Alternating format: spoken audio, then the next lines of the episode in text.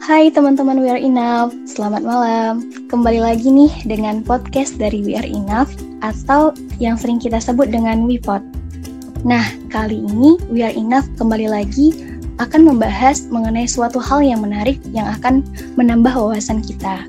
Tema WePod kita pada malam ini adalah Bullying Culture, Natural or Systematic dengan fokus apakah aksi perundungan terjadi akibat dari perilaku natural dari setiap individu atau aksi bullying ini merupakan akibat dari sistem sosial yang secara tidak langsung terbentuk dalam masyarakat.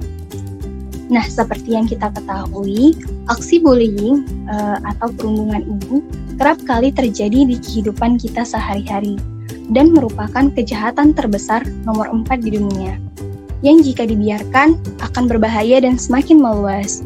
Terlebih lagi adanya paham atau pandangan bahwa tindakan bullying ini e, sebagai budaya dan hukum alam yang wajar dilakukan. Atau bahkan bullying ini merupakan suatu sistem yang terbentuk dalam masyarakat.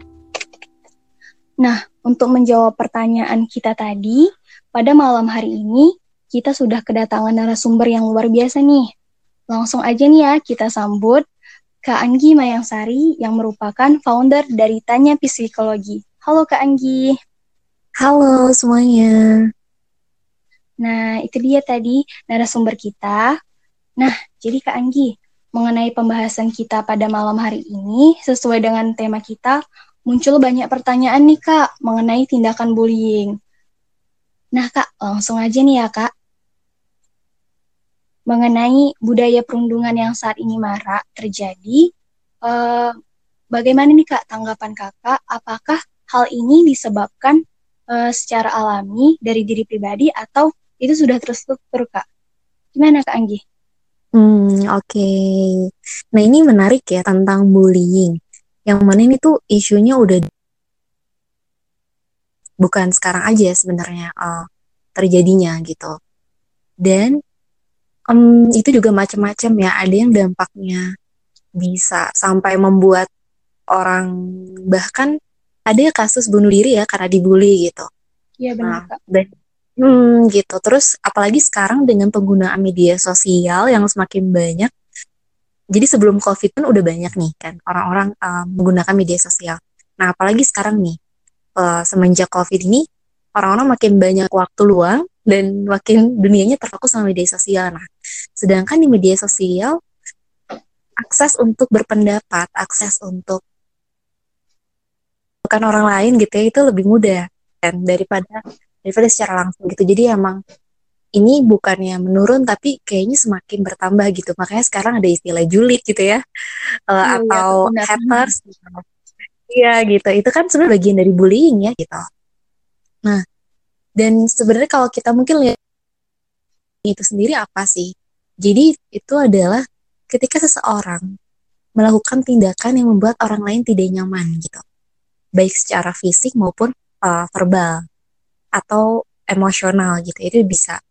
Jadi nggak selalu tuh bullying tuh uh, dengan misalnya di dipukul gitu atau uh, diapain gitu ya secara fisik tapi dengan kata-kata atau menyerang emosi juga bisa itu bisa termasuk bullying. Nah tapi mungkin yang orang orang-orang belum banyak notice gitu ya kalau misalnya bullying ini emang subjektif gitu. Jadi misalnya nih aku uh, aku kan lumayan kurus ya orang kurus gitu. Terus ada yang orang lain yang bilang ke aku ih lu kok kurus banget gitu. Nah buat aku itu fine aja gitu.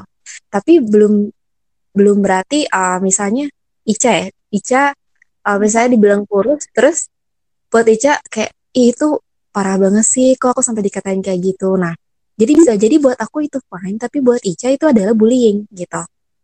Jadi itu beda. Nah tadi ya kok pertanyaannya tentang um, itu termasuk bullying ini masuknya ke memang secara natural gitu ya dari diri pribadi atau uh, dari sistem yang ada gitu ya sistem sosial yang ada. Nah ini ini juga menarik nih karena kalau misalnya kan aku dari psikologi ya jadi kita kalau psikologi nih di psikologi itu emang dari dulu sampai sekarang selalu ada perdebatan tentang nature dan nurture gitu Jadi apakah lingkungan yang paling berperan atau apakah memang uh, gen biologis dan fitrahnya manusia itu sendiri gitu yang paling berperan gitu. Jadi itu uh, apa selalu jadi perdebatan dan lihat uh, perilaku itu muncul dari hasil dari gabungan antara personality dan environment, antara kepribadian dan lingkungan gitu. Jadi kalau bullying ini, menurut aku uh, kita nggak bisa memutuskan ini karena uh, natural dari orangnya.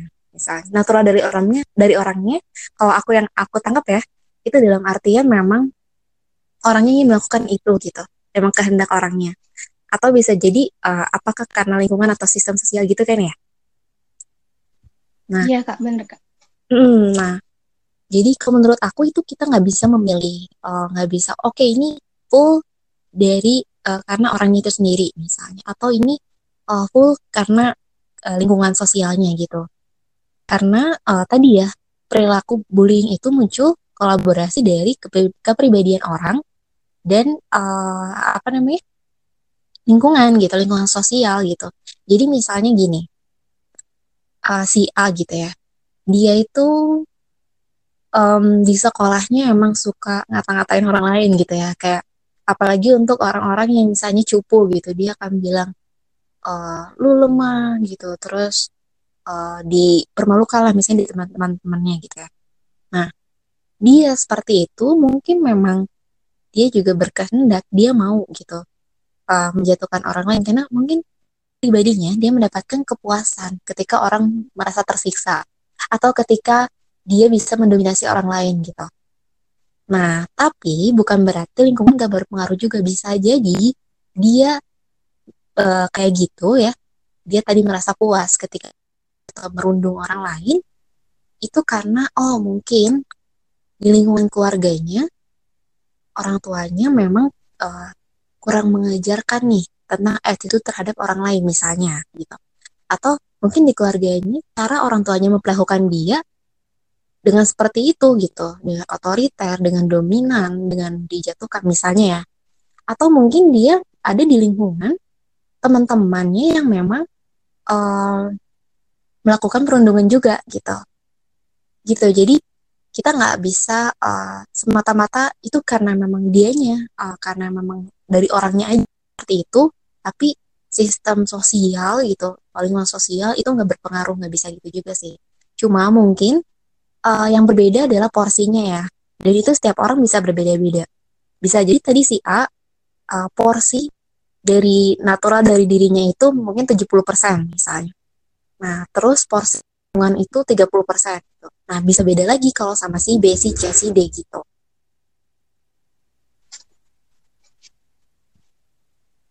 Nah, jadi gitu ya Kak. Jadi uh, sebenarnya bullying ini tuh nggak bisa kita tetapin ini tuh alami atau dari lingkungan gitu ya Kak.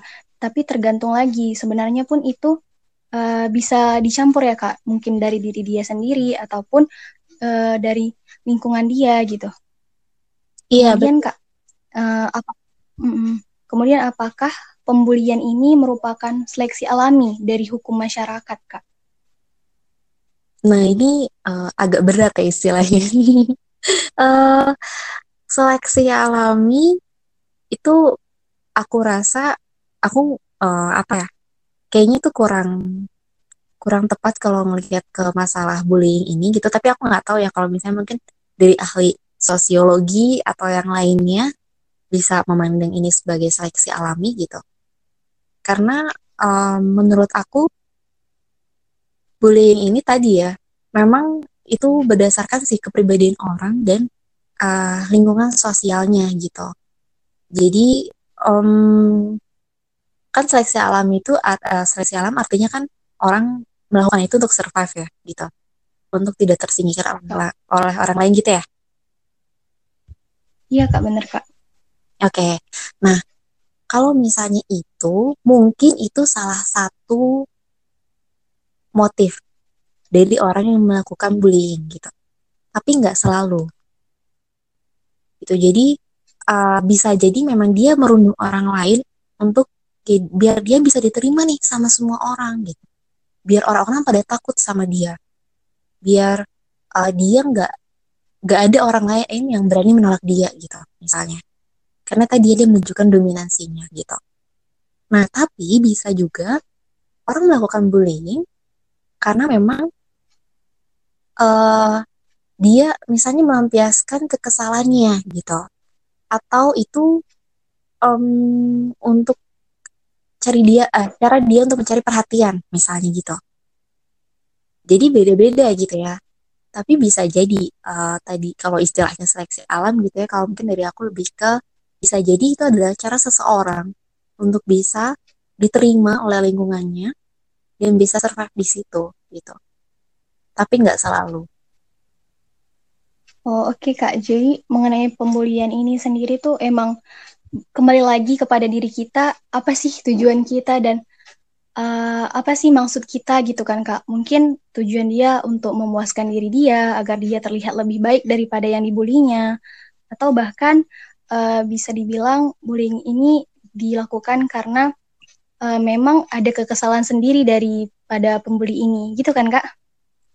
Iya betul, karena uh, mungkin contoh ya, jadi ada juga orang yang melakukan perundungan ini.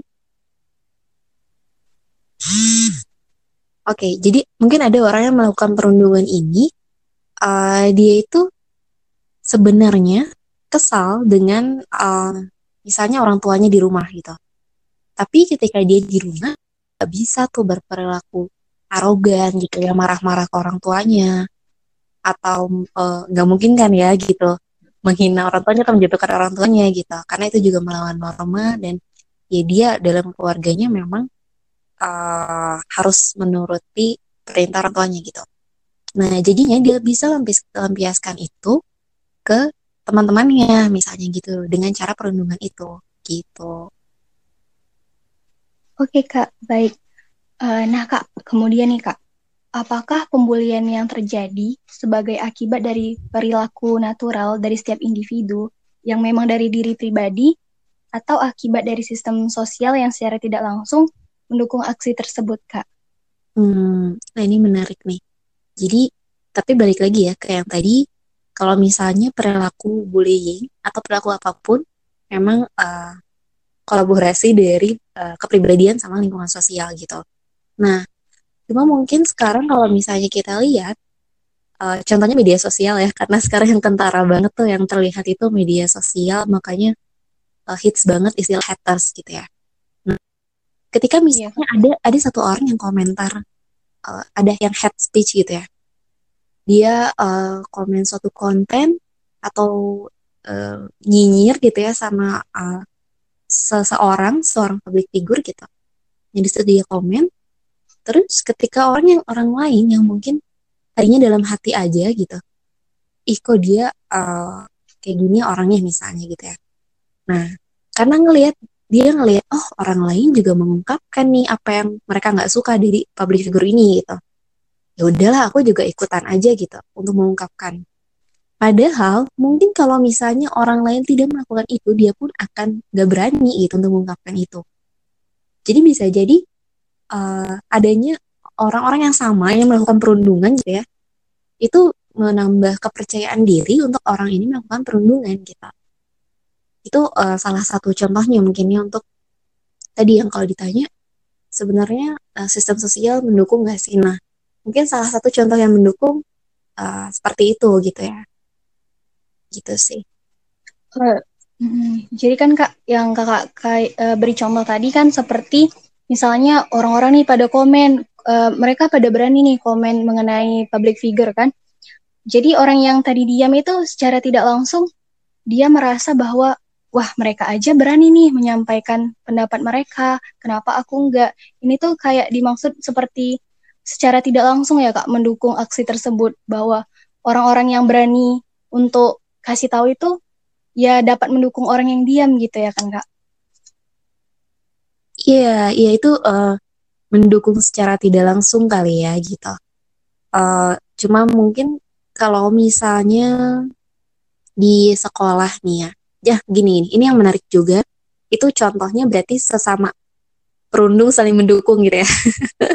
nah, kalau contoh yang lain ada, jadi uh, bisa jadi juga sebenarnya korban sendiri secara nggak langsung atau secara tidak disadari mendukung perundungnya juga gitu. Jadi gini, logikanya orang yang merundung dia akan berani merundung pada orang yang dia tahu bahwa orang ini tidak akan melawan dia. Bahwa orang ini akan diam saja ketika uh, dia melakukan perundungan gitu.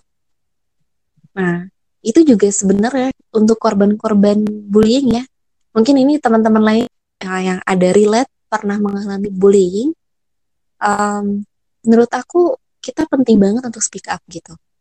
Karena ketika kita diam saja, uh, tidak melakukan atau tidak menanggapi apa pun, misalnya ini entah kita mengatakan bahwa saya tidak suka diperlakukan seperti ini, misalnya kepada perundung, atau kita uh, misalnya melaporkan itu sekolah mungkin ke guru dulu misalnya ya atau di lingkungan lain mungkin bisa laporkan ke orang tua dulu gitu. Nah, kalau misalnya kita melakukan hal-hal tadi uh, dengan art, dalam artian mungkin membela diri kita gitu ya, itu sebenarnya bisa membantu orang-orang yang merundung untuk jerak gitu.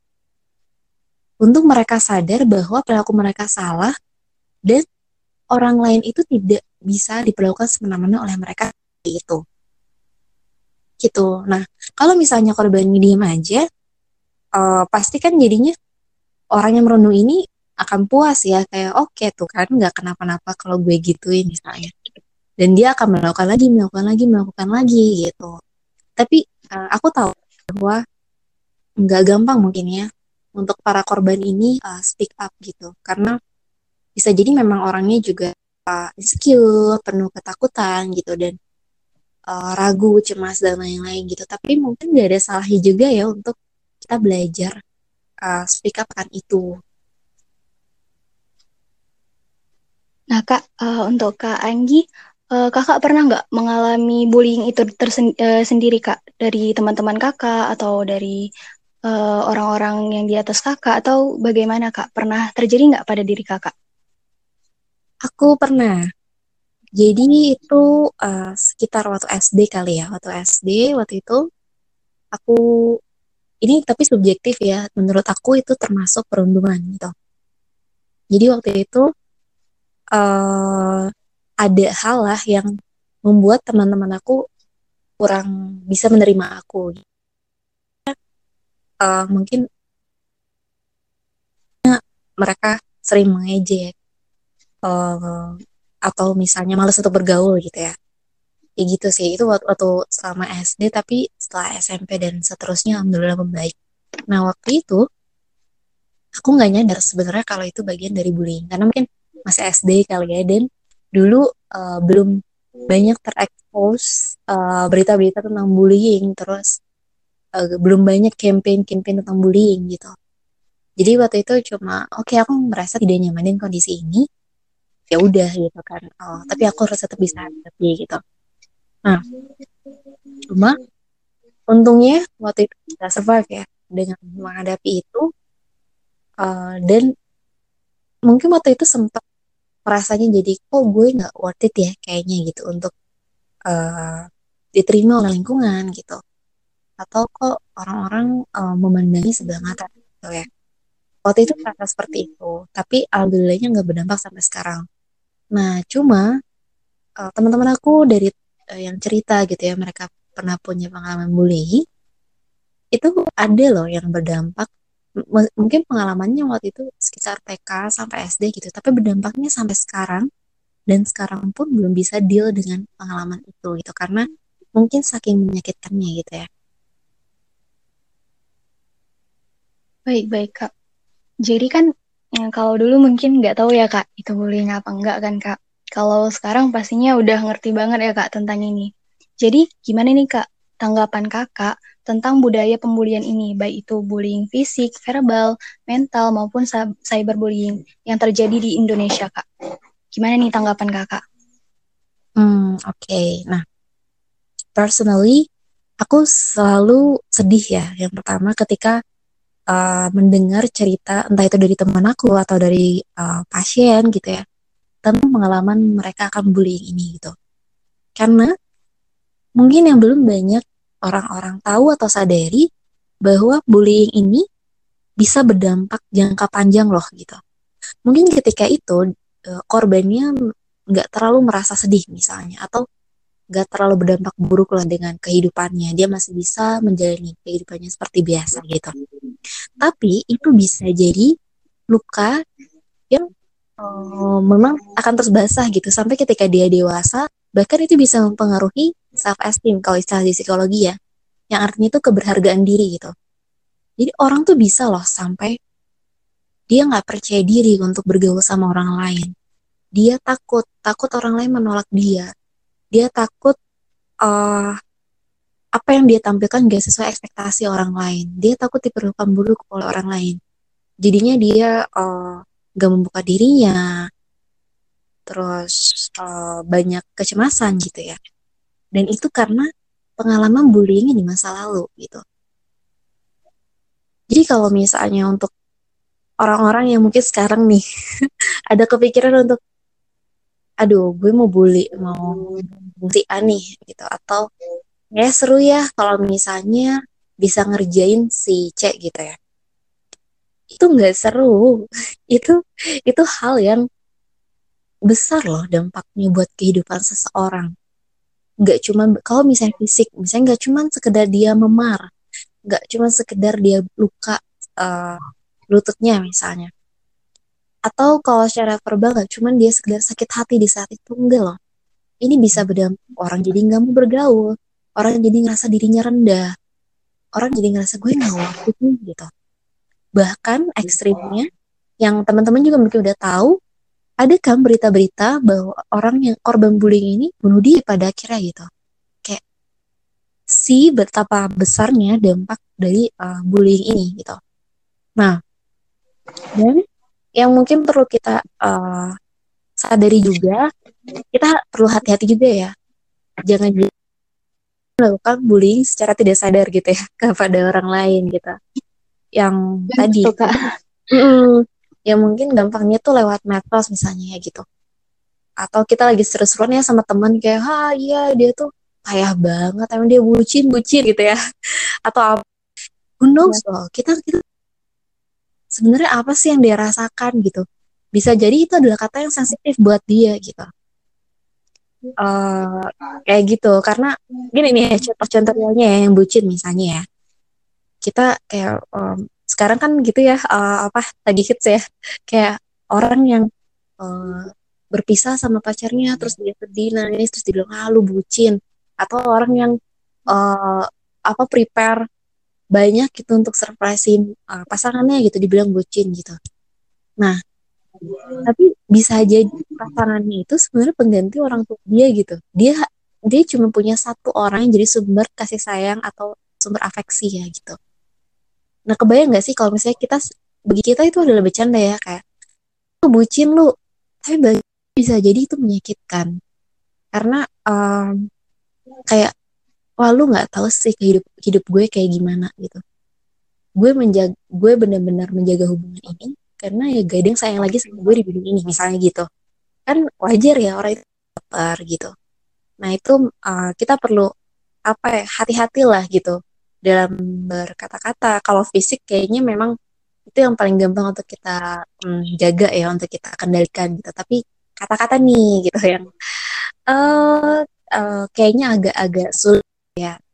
Jadi setidaknya kita berpikir dua kali lah untuk ngomong ke orang lain seperti apa. Dan ini mencoba untuk empati kita coba posisikan diri kita di orang itu kira-kira apa sih yang orang itu butuhkan dari respon kita gitu jadi uh, mungkin kita nggak untuk yang tidak disadari mungkin kita nggak bisa menghindari 100% gitu ya tapi setidaknya kita berusaha untuk menjauhkan diri dari bullying itu Nah, oke Kak. Uh, terima kasih Kak Anggi. Uh, lanjut nih Kak. Uh, tadi kan udah nih tanggapan Kakak mengenai bullying. Nah, terus bagaimana nih Kak tips dan saran Kakak untuk mengurangi budaya pembulian di Indonesia? Karena kita lihat kan emang banyak banget nih Kak pembulian masih di mana-mana, masih uh, belum bisa diminimalisir gitu Kak. Jadi gimana nih saran dan tips dari Kakak? Hmm, oke. Okay yang pertama tadi empati ya. Jadi mungkin kita perlu belajar untuk empati, memposisikan diri di orang lain. dan juga kita memberikan respon atau tanggapan atau perilaku sesuai dengan yang dibutuhkan orang lain gitu. Uh, itu yang pertama gitu ya, agar kita terhindar dari atau kita nggak menjadi seorang uh, pembuli gitu ya atau perundung. Nah, terus yang kedua adalah um, kita coba fokus dengan diri kita sendiri. Jadi ketika kita uh, ingin mencapai sesuatu, kita ingin diterima oleh lingkungan. Ketika kita ingin mendapatkan penghargaan dari orang lain, ketika kita tidak ingin ditolak oleh lingkungan, maka uh, kita lakukan dengan yang melibatkan diri kita aja gitu. Gak usah melibatkan orang lain. Banyak kok jalan yang lebih positif daripada merundung gitu. Dengan kita uh, berprestasi misalnya atau dengan kita menjalin relasi dengan orang lain dengan attitude yang bagus atau dan kita membantu orang lain itu kan juga bisa mendapatkan penerimaan ya dari orang lain gitu. Jadi ini merundung ini bukan satu-satunya cara, bahkan mungkin kita bisa jadinya nggak diterima sama orang-orang gara-gara kita dicap sebagai perundung gitu kan sebenarnya. Gitu. Dan um, yang ketiga adalah kita pilih lingkungan kalau tadi mungkin yang kedua lebih ke dari diri kita ya gitu, personalitinya. Nah, kalau yang ketiga itu kita pilih-pilih teman gitu. Itu nggak sombong kok untuk memilih teman. Itu bukan hal yang mungkin ya ada juga uh, segelintir orang yang bilang kayak Ih kok lu sombong banget sih pilih-pilih teman gitu. Temen sama siapa aja kali. No. Nggak gitu. Kita berhak kok untuk memilih lingkungan mana yang aman untuk kita, mana yang enggak kita. Kalau mungkin teman-teman sekarang sering dengar juga kali ya istilah toxic people kan.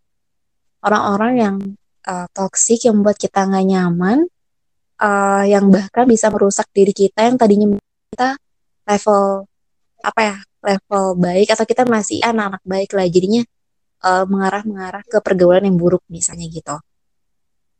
Nah itu jadi kita perlu pilih lingkungan. Uh, ini either pem, perundung atau misalnya buat korban ya. Korban pun pilihlah lingkungan yang memang sekiranya nggak ada yang merundung. Tidak ada orang yang perundung di situ jadi lebih aman. Dan untuk perlu untuk uh, kita secara umum biar nggak jadi perundung kita juga pilih lingkungan yang sekiranya bisa membawa kita uh, ke hal-hal yang positif gitu. Karena bisa jadi ketika kita nggak ada niat sama sekali untuk merundung nih. Tapi satu geng uh, lima orang misalnya. Kita satu orangnya berarti empat orang kan? Empat orang teman-teman di satu geng semuanya itu hobi merundung. Nah terus kalau uh, sama gitu ketika kita nggak ikut ikutan dengan mereka mereka mungkin bilang kayak ah lu nggak lu nggak asik deh gitu. Kalau lu lu cupu? Gitu gitu nah jadi pada akhirnya misalnya kita ya udah deh oke okay, gue ikut merundung gitu. Itu sepenting itu kan peran lingkungan. Jadinya kita harus pilih-pilih lingkungan atau uh, teman lah gitu.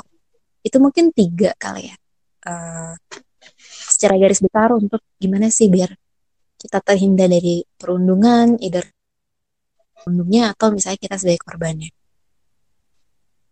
Nah, itu tadi ya Kak mengenai tips dan saran Kakak mengenai uh, cara mengurangi budaya pemulihan di Indonesia. Nah, nih Kak, terakhir nih Kak, uh, beri closing statement nih Kak untuk teman-teman sekalian untuk mengenai bullying ini Kak. Oke. Okay. Uh, eh, aku nggak pinter ya sebenarnya dalam merangkai kata-kata bagus, tapi uh, mungkin ini adalah apa ya semacam message yang ingin semoga teman-teman semua bisa uh, mendengarkan dan apa yang menghayati menghayati kali ya. Jadi bullying ini yang kita perlu sadari bullying ini bisa membuat orang tidak mencintai dirinya sendiri. Gitu. Sedangkan uh, diri sendiri adalah satu-satunya orang yang bisa diandalkan oleh setiap orang gitu. Jadi kebayang gak sih? Misalnya aku nih, aku tuh cuma dalam hidup aku cuma bisa mengandalkan diri aku sendiri. Karena uh, kita nggak bisa yang memaksakan orang lain untuk mencintai kita, untuk menyayangi kita gitu. Jadi yang satu-satunya yang bisa kita andalkan, yang bisa selalu ada untuk diri kita hanya diri kita sendiri. Kemudian ada orang yang membuat aku membenci diri aku sendiri gitu. kebayang nggak betapa kesepiannya aku di dunia ini karena orang uh, karena diri sendiri yang harusnya bisa aku andalkan justru aku benci gara-gara orang yang membuli aku itu.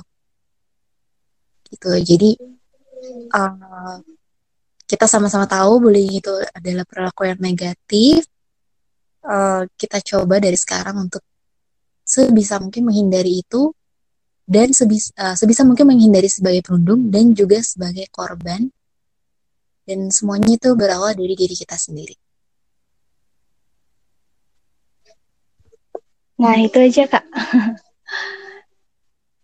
Baik, uh, terima kasih kepada Kak Anggi Mayangsari Nah, teman-teman, kita juga udah sampai nih di penghujung acara. Terima kasih nih kepada teman-teman We Are Enough yang telah menyediakan waktunya untuk mendengarkan Wipot pada malam in malam ini. Dan terima kasih juga kepada Kak Anggi yang telah bersedia jadi narasumber. Kesimpulan yang bisa kita ambil yaitu sebenarnya bullying ini tuh uh, bisa terjadi secara alami, juga bisa terjadi secara struktur. Uh, jika alami itu uh, bisa terjadi karena memang diri kita sendiri. Bullying ini dijadikan sebagai uh, tempat kita untuk meluapkan kekesalan kita ataupun kita memang merasa lebih di atas daripada orang yang kita bully. Jadi uh, juga uh, bullying ini juga bisa kita juga bisa terlaksana karena eh, lingkungan-lingkungan kita yang mem memengaruhi. Jadi struktur-struktur masyarakat uh, yang ada juga bisa memengaruhi kita. Jadi untuk menghindari uh, bullying yang secara alami ini, uh, sebenarnya kita bisa melakukan beberapa cara, seperti kita harus menahan diri kita agar tidak melakukan pembulian, karena uh, pembulian ini bukan merupakan satu-satu cara satu-satu cara untuk kita memuaskan diri kita atau ingin menaikkan diri kita. Kemudian yang harus memang kita perhatikan yaitu adalah pilih lingkungan. Tadi uh, seperti kata narasumber kita, jangan takut pilih teman gitu. Meskipun nanti dibilang, ih kamu kok milih-milih teman gitu. Tapi kita memang berhak untuk diri kita sendiri untuk memilih lingkungan mana yang baik untuk kita. Nah, jadi uh, sampai situ aja nih report kita pada malam uh, malam hari ini. Sekali lagi terima kasih Kak Anggi Iya, sudah meluangkan waktunya untuk We Are Enough dan buat teman-teman terima kasih juga sudah mendengarkan. Baik, uh, saya Halisalam Zahra selaku moderator izin pamit dan mengucapkan terima kasih. Semoga pembahasan kita pada malam hari ini bermanfaat bagi kita semua. Tetap semangat dan mohon maaf apabila ada kesalahan. Dan terakhir, together to stop bullying today to free smile. Bye bye. Terima kasih Kak Anggi. Iya, bye semuanya.